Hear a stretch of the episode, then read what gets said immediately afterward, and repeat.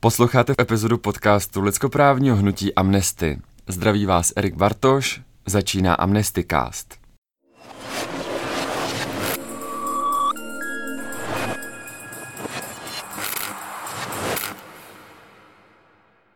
Jak člověka napadne stát se dobrovolníkem a věnovat svůj volný čas pro dobrou věc? Proč je dobrovolnictví důležité? V čem může být náročné? I zábavné? A jak se do něj zapojit? O tom všem si budu povídat s dobrovolnicí lidskoprávního vzdělávání v Amnesty lektorkou Karolínou Žánovou. Ahoj Kájo. Ahoj Eriku. Kde a kde vznikl tvůj zájem o témata jako svoboda, lidská práva, boj proti diskriminaci, rasismu, xenofobie nebo bezpráví? Tak ten aktivní zájem začal docela pozdě na to, jak vlastně se tomu intenzivně věnuju teď. Eh, já jsem k tomu nebyla nikdy úplně přímo vedená. Já jsem naopak ten zájem u mě vzniknul takovým způsobem, že jsem byla spíš konfrontovaná s opačnýma pohledama, než uh, s těma, který jsem vyznávala sama. A vzniklo to tak, že jsem se třeba často dostávala do uh, diskuze s, s lidma z rodiny, s rodinnýma příslušníkama, anebo jsme společně sledovali třeba nějaký politický diskuze, zprávy a tak. A mě třeba vůbec vlastně nenapadlo, že jsou nějaký témata jako kontroverzní nebo něco, co by bylo předmětem jako diskuze, jako třeba ženská práva nebo práva menšin uprchlíků a tak. A najednou jsem zjistila, že lidi k tomu mají úplně postoje, kterým vlastně vůbec nerozumím a vůbec se neschoduju s těma mýma. A tak jsem o tom začala víc přemýšlet a zjistila jsem, že je to poměrně jako rozsáhlá věc tohle. A vzbudilo to ve mně potřebu se těm věcem třeba víc trošku vyjadřovat, nenutně úplně s tím v tu dobu ještě něco dělat. Já jsem totiž začala dobrovolničit až eh, docela potom, když jsem byla starší. Ale ten zájem o ty témata už se tam trošku zrodil. Pamatuju si, že mě jako extrémně vyburcovalo vlastně do té fáze vlastně, kde jsem teď, když jsem na Gimplu psala seminárku o historii feminismu.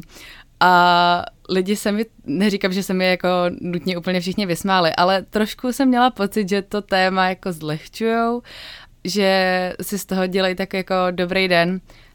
To je vlastně něco, s čím se teda uh, vypořádávám do určitý míry pořád, že když lidem říkám, co dělám, tak jsou pořád jako hlasy, který uh, se to snaží hrozně jako zdiskreditovat a tak. Ale tady to vlastně začalo a od té doby jsem myslím, poměrně jako vokální, co se týká uh, dodržování uh, nějakých vlastně lidských práv, který považuji za základní. Jak na to třeba reaguješ, na tu případnou kritiku, nebo mm, možná odlišný pohled, nějaký moment překvapení? Ono to hrozně záleží, uh, od koho to přichází. Když je to někdo, u koho vím, že můžu potom o tom nějak diskutovat a bude to k něčemu, tak se snažím předkládat nějaké jako argumenty a naopak i vlastně z druhé strany zjišťovat, proč si třeba nějakou tu věc myslí, i když to asi je docela těžký takhle úplně vystupovat.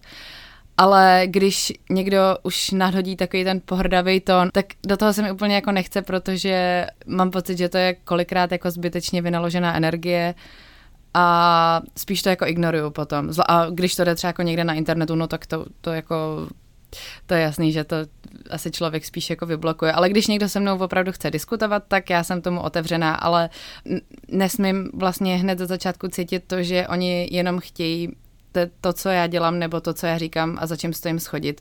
To potom mám pocit, že jako není diskuze úplně a spíš jenom o tom, jak člověk odrazí třeba nějakou jako urážku nebo tak a to mi přijde zbytečný do toho nějak zabrušovat. Vzpomeneš si, kdy jsi prvně slyšela o amnesty a jak tě vlastně napadlo stát se dobrovolnicí vzdělávání? O amnesty jsem slyšela prvně, když jsem byla mladší. My jsme totiž měli uh, schodu okolností taky kdysi na škole workshop od amnesty, ale pamatuju si, že to nebylo teda úplně nejšťastnějc pošéfený a vymyšlený. Takhle jsem o tom vlastně poprvé slyšela ale nějak jsem do toho úplně nehloubala dál, protože mi bylo podle mě takových uh, 11, 12, myslím si, že víc ne. Tak jsem jako tušila, že Amnesty existuje, nějak jsem třeba někde na sociálních sítích viděla uh, nějaký příspěvky, ale víc jsem to neřešila upřímně. Ale tušila jsem zhruba, co ta organizace dělá. No, ale uh, asi dva, tři roky zpátky jsem byla v takové jako divný životní fázi, kdy jsem měla hodně velkou krizovku a říkala jsem si, že jako uh, úplně mrhám svým životem. Že jsem dělala jako spousta věcí, ale nic z toho mě vůbec nějak jako nenaplňovalo a nebo spíš jsem neměla pocit, že svůj čas využívám tak, abych fakt cítila, že jako žiju život a dělám něco, co mi přijde zábavný a užitečný. A fakt třeba chvíli na to, co jsem si tadyhle to řekla, tak na mě vyskočila reklama na Facebooku, jestli se nechci stát uh, lektorkou, nebo já nevím, jak to bylo přesně formulovaný, ale že se vlastně hledají dobrovolníci do lidskoprávního vzdělávání. A já jsem na to tak koukala a asi desetkrát jsem to otevřela a zase zavřela. A pak jsem ten formulář odeslala a vůbec jsem nevěděla, co si po tím mám teda moc jako představit a jako kolik lidí se na to hlásí, jaký musí mít, jakou musí mít nějakou zkušenost třeba už jako s učením nebo lektorováním, protože já vůbec nemám žádný jako pedagogický vzdělání. Ale řekla jsem si, no tak v nejhorším prostě mi řeknou, že mě nechtějí a zkusila jsem to a oni mě chtěli, takže, takže to klaplo. A co se vlastně dělo potom, co, jak říkáš, uh, jsme tě chtěli, jak se to dál vyvíjelo? Ozvala se mi vlastně koordinátorka a pozvala si mě na pohovor.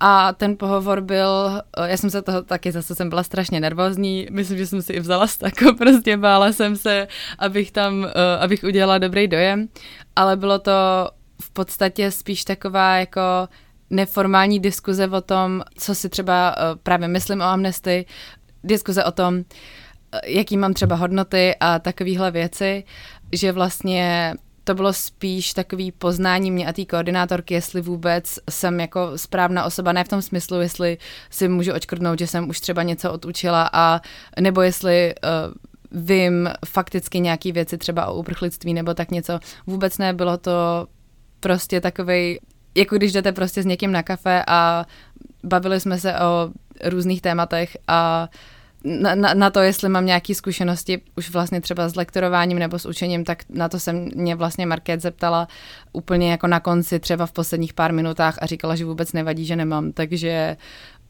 vlastně tím jsme to takhle na nějakou chvíli ukončili a pak jsem jela na několika denní školení, kde jsme vlastně procházeli už teda po tom, co jsme v rámci toho lektoringu dělali. Co přesně obnáší práce lektora nebo lektorky lidskoprávního vzdělávání? Tak uh, my chodíme do škol primárně, občas se stane, že jsou nějaký ty programy dělaný pro veřejnost, ale to je opravdu minimum. My jsme vždycky taková ta skupinka, kterou ty žáci docela rádi vidí, protože to znamená, že se teďko nebudou učit chvíli. A uh, chodíme vlastně na základky nebo střední, s tím, že na základky chodíme, myslím, jenom na druhý stupeň, na první stupeň ne. Učíme nebo lektorujeme uh, tři typy workshopů úvod do lidských práv, pak jeden workshop máme eh, zaměřený na uh, uprchlictví a pak živé knihovny. A ty jsou každý vystavěný jinak, podle toho, uh, jaká je náplň, ale většinou je ta struktura dost podobná, že na začátku se nějak představíme, představíme amnesty, pak je to trochu víc výkladovější, že my spíš mluvíme a pak je to hodně interaktivní, že vlastně ty děti, nebo spíš žáci bych měla asi říct, se potom účastní jako různých uh, her a diskutujeme a reflektujeme.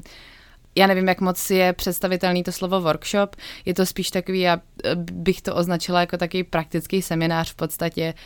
A je to hodně založený na té interaktivitě.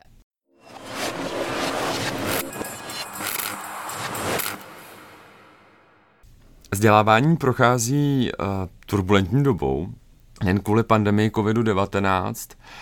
Mění se tedy nějak i náplň eh, činnosti dobrovolníků ve vzdělávání? No je, já jsem vlastně uh, do toho trošku najela v té době, kdy už ten covid to dost ovlivnil. Já jsem vlastně začínala lektorovat reálně pro žáky už vlastně v lockdownu a offlineové workshopy ve školách dělám až vlastně teď, když už mám nějakou jakoby víceletou zkušenost, dejme tomu. Takže ta moje lektorská generace v úvozovkách začala během pandemie, kdy jsme vůbec vlastně nevěděli, jak to pojmout. My jsme byli vyškolení a najednou se zavřely školy, takže uh, chvíle nebylo nic. No ale pak jsme si řekli, nebo respektive uh, vedení si řeklo, že by byla škoda, abychom ty programy vlastně vůbec nenabízeli a přesunuli jsme se do onlineu. Všechny workshopy jsme vlastně měli na Zoomu. První ten tři čtvrtě rok, nebo vlastně první rok, co jsem lektorovala, tak to bylo jenom online.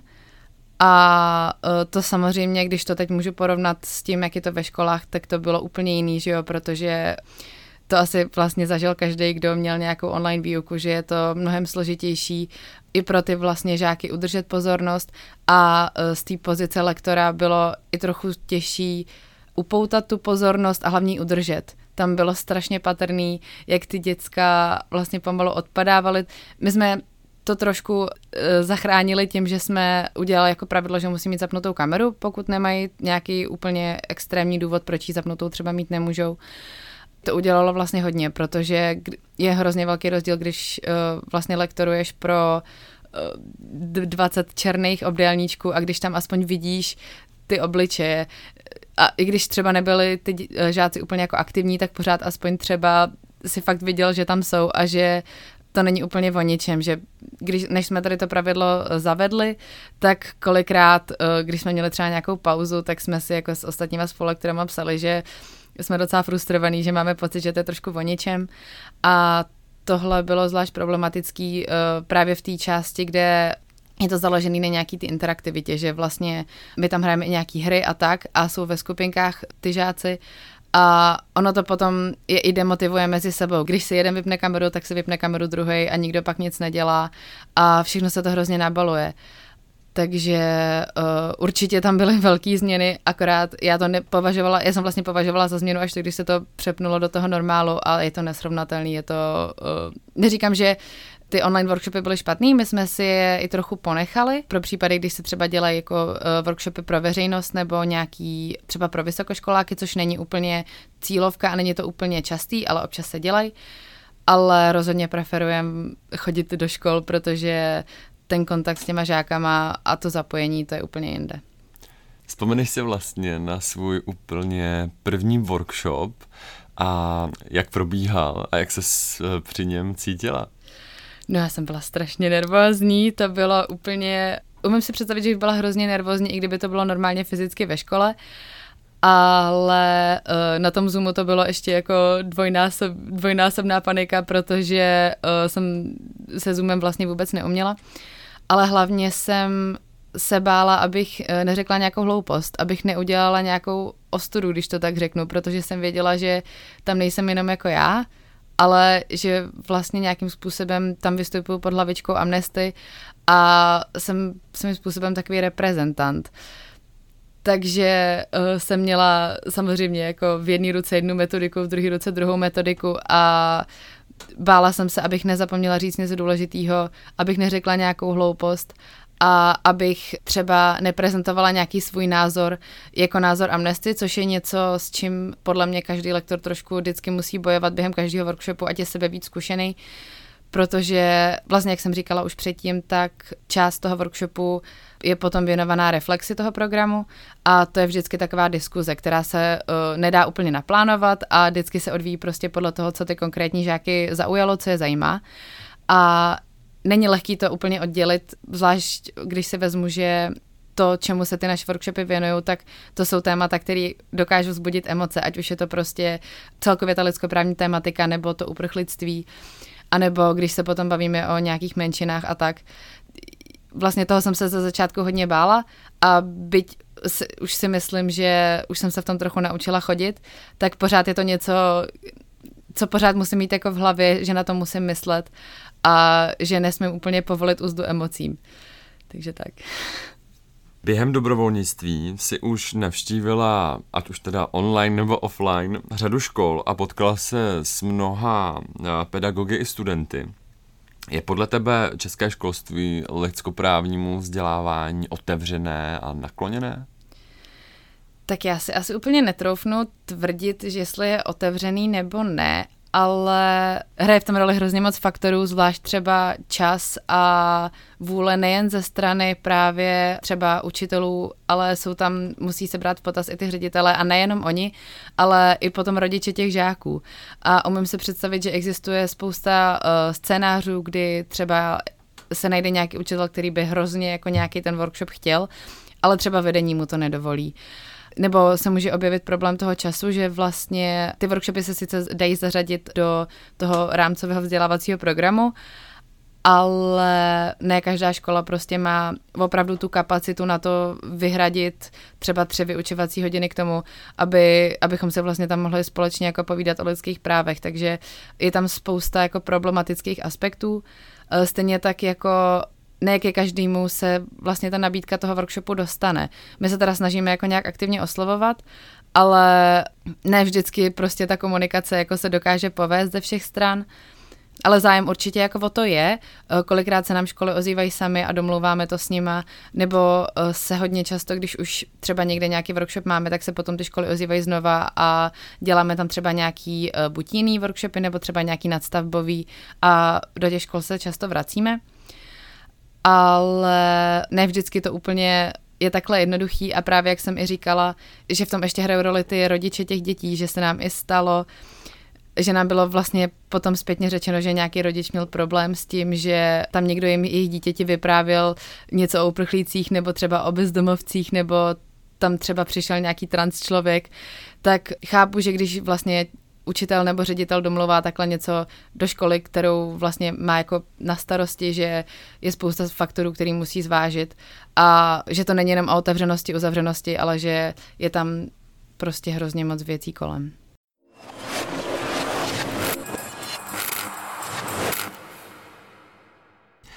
Existuje téma, které se lekturuje opravdu těžko a vzpomeneš si případně na nějaký náročnější moment, který si během dobrovolnictví zažila? Tak náročný jsou hodně ty momenty, kdy to ty děti moc nezajímá. A je to vidět, že já chápu, že ne každýho vlastně osloví to, co tam děláme a to je asi naprosto v pořádku, protože každý máme ty zájmy trošku jinde. Ale je to frustrující, když člověk vlastně cítí, že to ty děti buď vůbec nezajímá, anebo že si z toho i třeba občas dělají jako nějakou legraci. A když lektorujeme třeba ten workshop o uprchlických právech, tak to není takový problém vlastně, protože jsme tam vlastně jenom já a další lektor a my si to nebereme nějak jako osobně úplně. Ale tohle je hlavně nepříjemný v momentě, kdy máme živou knihovnu, která je vlastně založena na tom, že eh, těm žákům se jde někdo představit se svým životním příběhem, otevírá se jim a když potom na těch žácích je vidět, že to neberou moc vážně, tak mě to potom mrzí a neumím si vlastně představit, jak to musí mrzet toho člověka, který vlastně ten svůj příběh vypráví a setkává se s, takový, s takovýma reakcema. A už tam není to neformální, bezpečný a zábavný prostředí, který, který vlastně chceme celou dobu vytvořit. Jinak osobně mám pocit, že z pozice toho lektora tam nejsou úplně momenty, které by byly nějak jako psychicky složitý, spíš tak jako maximálně organizačně, eh, nebo když se stane nějaká nepříjemnost. Hmm, co když se nějaký student nebo studentka pro lidskoprávní tematiku natchne? Eh, jak se může v téhle oblasti dál rozvíjet a vzdělávat? No, může se k nám přidat. Eh, my vždycky, když ten workshop skončíme, tak máme takovou ještě takový okýnko na, jak se člověk vlastně může v Amnesty dál angažovat a nabízíme hlavně uh, účast třeba při maratonu psaní dopisů, což úplně nesouvisí s tím lektorováním, ale je to něco, o čem víme, že se vlastně ty žáci vždycky můžou toho, do toho zapojit a účastnit se toho, protože to často školy třeba pořádají a není to nějak uh, věkově omezený. Ale když jsme třeba uh, už na středních, tak uh, nabízíme i to lektorování, protože to vlastně můžou dělat i středoškoláci. Uh, I když teda většinou se přidávají lidi, co už jsou na vysoký, protože ty workshopy jsou dost často vlastně, nebo pravidelně bývají během všedních dnů, takže středoškoláci na to nemusí mít vždycky úplně jako prostor. Tím, že oni nás vidí, tak ví, co to obnáší. A několikrát se nám vlastně stalo, že se na to sami ptali, jestli se můžou do něčeho takového zapojit. My strašně rádi nabereme někoho nového a právě teď vlastně nabíráme i nový lektory. A vlastně, jak jsem už říkala na začátku, tak není vůbec žádná podmínka mít nějaký pedagogický vzdělání nebo ani i zkušenost prostě. Důležitý je mít ten zápal a projít si tím uh, začátečním školením a pokud to někoho chytne, tak je to úplně super a může se tomu prostě s náma věnovat dál. A pokud nás teď někdo takový poslouchá, co má udělat, kde najde nejvíc informací o tom? Tak informace určitě jsou na stránkách Amnesty, kde je úplně přesně popsaný vlastně, co se tak od toho lektora jako očekává, ale jsou to úplně jako základy typu buď trošku komunikativní a vlastně hlavně měj tu chuť do toho předávat ty znalosti, znalosti, to je takhle blbý říct, protože to není úplně o těch znalostech, ale spíš předávat tu vlastně ten zápal pro ty lidský práva dál. Vlastně i na stránkách Amnesty a různě po sociálních sítích, ať je třeba na Instagramu a na Facebooku, uh, jsou vlastně na to teď inzeráty. Vlastně tam jsou i všechny praktické informace, jako na koho se obrátit, co poslat a co se bude dít dál. Jediný, co pokud někdo bude mít zájem se vlastně stát lektorem, tak musí udělat je, že teď vlastně pošle nějaký jenom jako životopis, nějakou krátkou třeba motivací, proč by do toho šel a my se mu ozveme Potom je teda důležitý jenom zúčastnit se toho úvodního školení, což je podmínka, protože vlastně i když nemusíte být jako chodící encyklopedie k tomu, abyste od, odlektorovali ten workshop, nemusíte prostě vědět přesný uh, čísla ohledně uprchlíků a co se kde přesně v jaký zemi děje, ale nějaký trošku základ tam být musí, takže s tímhle vším se vlastně ti zájemci o lektorování na tom uh, školení seznámí a taky si na tom školení ty workshopy vyzkouší, což je hrozně důležitý, že v té škole vlastně to nedělají úplně jako poprvé, ale už potom, potom školení. Hmm, ty jsi na začátku zmiňovala letní školu Amnesty. Co to vlastně je a kdy a kde letos bude probíhat a co se tam bude dít? Tak letos to je, myslím, 8. až 11. září a bude to v Lukách nad Jihlavou, v takovém moc hezkém prostoru, kde právě se vytvoří taková úplně jako bublina od okolního světa, kde se vlastně eh, všichni ty noví lektoři seznámí, projdou se společně tím programem a je to hrozně skvělá zkušenost, nejenom právě proto, že se tam jako člověk naučí jak se vedou ty workshopy a i třeba jak se vyvarovat nebo jak se vyhnout nějakým třeba nepříjemným situacím a jak na ně reagovat, tak se tam hlavně člověk seznámí s těma dalšíma lektorama a to je skvělá zkušenost, která je vlastně úplně k nezaplacení, protože člověk pronikne do těch jako amnesty kruhů, seznámí se s těma lidma, se kterými bude do těch škol chodit a nejenom s nima, protože vlastně to školení je pro celou republiku, takže se tam seznámí i s lidmi, se kterými bude lektorovat třeba dejme tomu v Praze, nebo pokud je z Brna, tak v, eh, Brně, ale seznámí se vlastně napříč regiony. To jsou vlastně lidi, se kterými, když u toho vydrží, tak se bude pravidelně potkávat, protože my vlastně děláme uh, pravidelný lektorský setkání. Ale nejdůležitější je, že na tom školení se vlastně teda za A naučí nějakým způsobem vést ty workshopy a seznámí se s ostatníma, co jsou taky zapalený do těchto témat. To prostředí, který se tam vlastně každoročně vytvoří, je úplně neskutečný. Já tam budu jezdit podle mě do smrti, takže i letos se na to hrozně těším.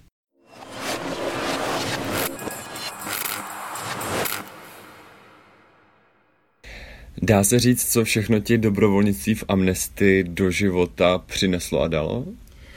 Tak mě vlastně dobrovolničení v Amnesty úplně převrátilo život. Já jsem se vždycky tak jako věnovala hodně různorodým věcem, ale tak jsem přeskakovala vlastně z jedné věci na druhou a moc jsem vlastně nevěděla, kde se tak jako uháčkuju.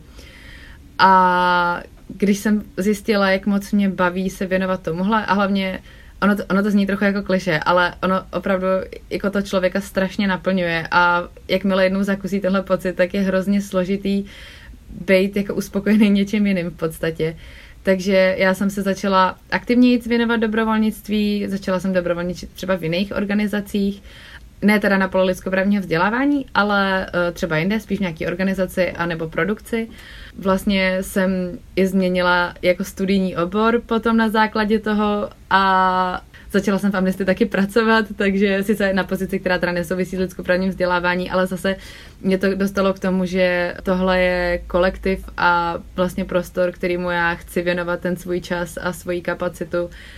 A vlastně všude propaguju to, kde můžu, takže může, může se to zdát jako otřepaná fráze, ale když to člověka prostě chytne, tak mu to může úplně jako komplet proměnit život. Zároveň je asi i v pořádku, když se do toho třeba někdo jako tolik nenatchne a má to třeba jenom takovou jako bokovku, ale i to si myslím, že člověku může dát strašně moc. Ten pocit z toho je důležitý a hlavně prostě člověk ví, že dělá něco, co má fakt smysl. A právě to lektorování je bezvadný v tom, že to člověk hned vidí, protože kromě toho, že se dělají ty reflexe, tak od těch žáků se dostává i zpětná vazba, takže vlastně ty přímo víš, co ty lidi oslovilo a jak to na ně působilo a co si z toho berou. Takže to není žádný jako abstraktní prostě, že se věnuješ něčemu a ne, nevidíš vlastně ten koncový produkt v pozovkách, ale víš, že to, že jsi někde byl v té škole, takže ty žáci si z toho fakt něco odnesli. I, kdy, I když třeba to byly 3 z 25, tak i to stačí. Blížíme se ke konci našeho rozhovoru. Na úplný závěr bych se tě rád ještě zeptal na tvůj nejsilnější zážitek spojený s Amnesty. Tak já si myslím, že můj nejsilnější zážitek se odehrál na mém prvním školení, eh, kdy jsem vlastně byla úplně nová a úplně jsem nebyla obeznámená s tou koncepcí těch workshopů a nevěděla jsem, eh, na čem přesně jsou založený. A prožila jsem vlastně svoji první živou knihovnu. To byl hodně velký wow moment, protože v živé knihovně se vlastně člověk přímo setká se zástupcem nebo s člověkem, který se identifikuje jako součást nějaké menšiny a představí, ten člověk mu vlastně představí svůj příběh. To, to jsem tušila, že to takhle nějak jako funguje, ale vůbec mě nenapadlo, že tyhle lidi tam jsou s náma a účastní se třeba toho našeho programu, nebo nám tam vaří, nebo připravují a organizují to. A vlastně ty živé knížky, které nám představovaly ten svůj příběh, byly právě interní lidi z Amnesty, se kterými jsem se tam předtím prostě bavila a vůbec jsem netušila, že mají za sebou takový silný příběh vůbec jsem nebyla jediná, koho to jako zasáhlo. Pamatuju si, že tam byla uh, vlastně holka, která se tam rozbrečela, protože nečekala, že vlastně člověk, který se tam s ní jako normálně baví tamhle prostě u kafíčka, že najednou přijde s tím, že zažil jako něco, co si vlastně ani nedokážeme prostě představit. Například jako třeba prchání jako z Egypta, anebo i třeba život s autismem, nebo uh, když člověk není úplně stotožněný třeba se svou jako genderovou identitou a tak, tohle vlastně všechno jsme my zažili takhle v rámci toho. Mě osobně to právě jako utvrdilo v tom, že tady to školení jako opravdu je k něčemu a že jestli tohle to dokáže někdy jako v někom ještě vyvolat, tak to za to fakt stojí a je to, je to opravdu silný, takže to byl asi můj nejsilnější zážitek a zároveň to bylo i největší motivátor, proč vlastně pokračovat v tom dál, nebo ne proč pokračovat, ale proč s tím opravdu jakoby začít reálně v těch školách. Tak to je pro dnešek vše. Moc díky za tvůj čas, milé povídání i za to všechno, co pro Amnesty během svého volného času děláš. Já děkuji za prostor. a díky i vám, naši posluchači a posluchačky. Doufám, že se uslyšíme také u dalších epizod našeho podcastu. Všechny díly Amnestycastu najdete v aplikaci Podcasty nebo na platformách SoundCloud a Spotify. Na Facebooku jsme jako Amnesty International ČR, na Instagramu jako Amnesty podtržítko CZ a na Twitteru nás najdete jako Amnesty CZ. Tak ještě jednou díky a mějte se fajn.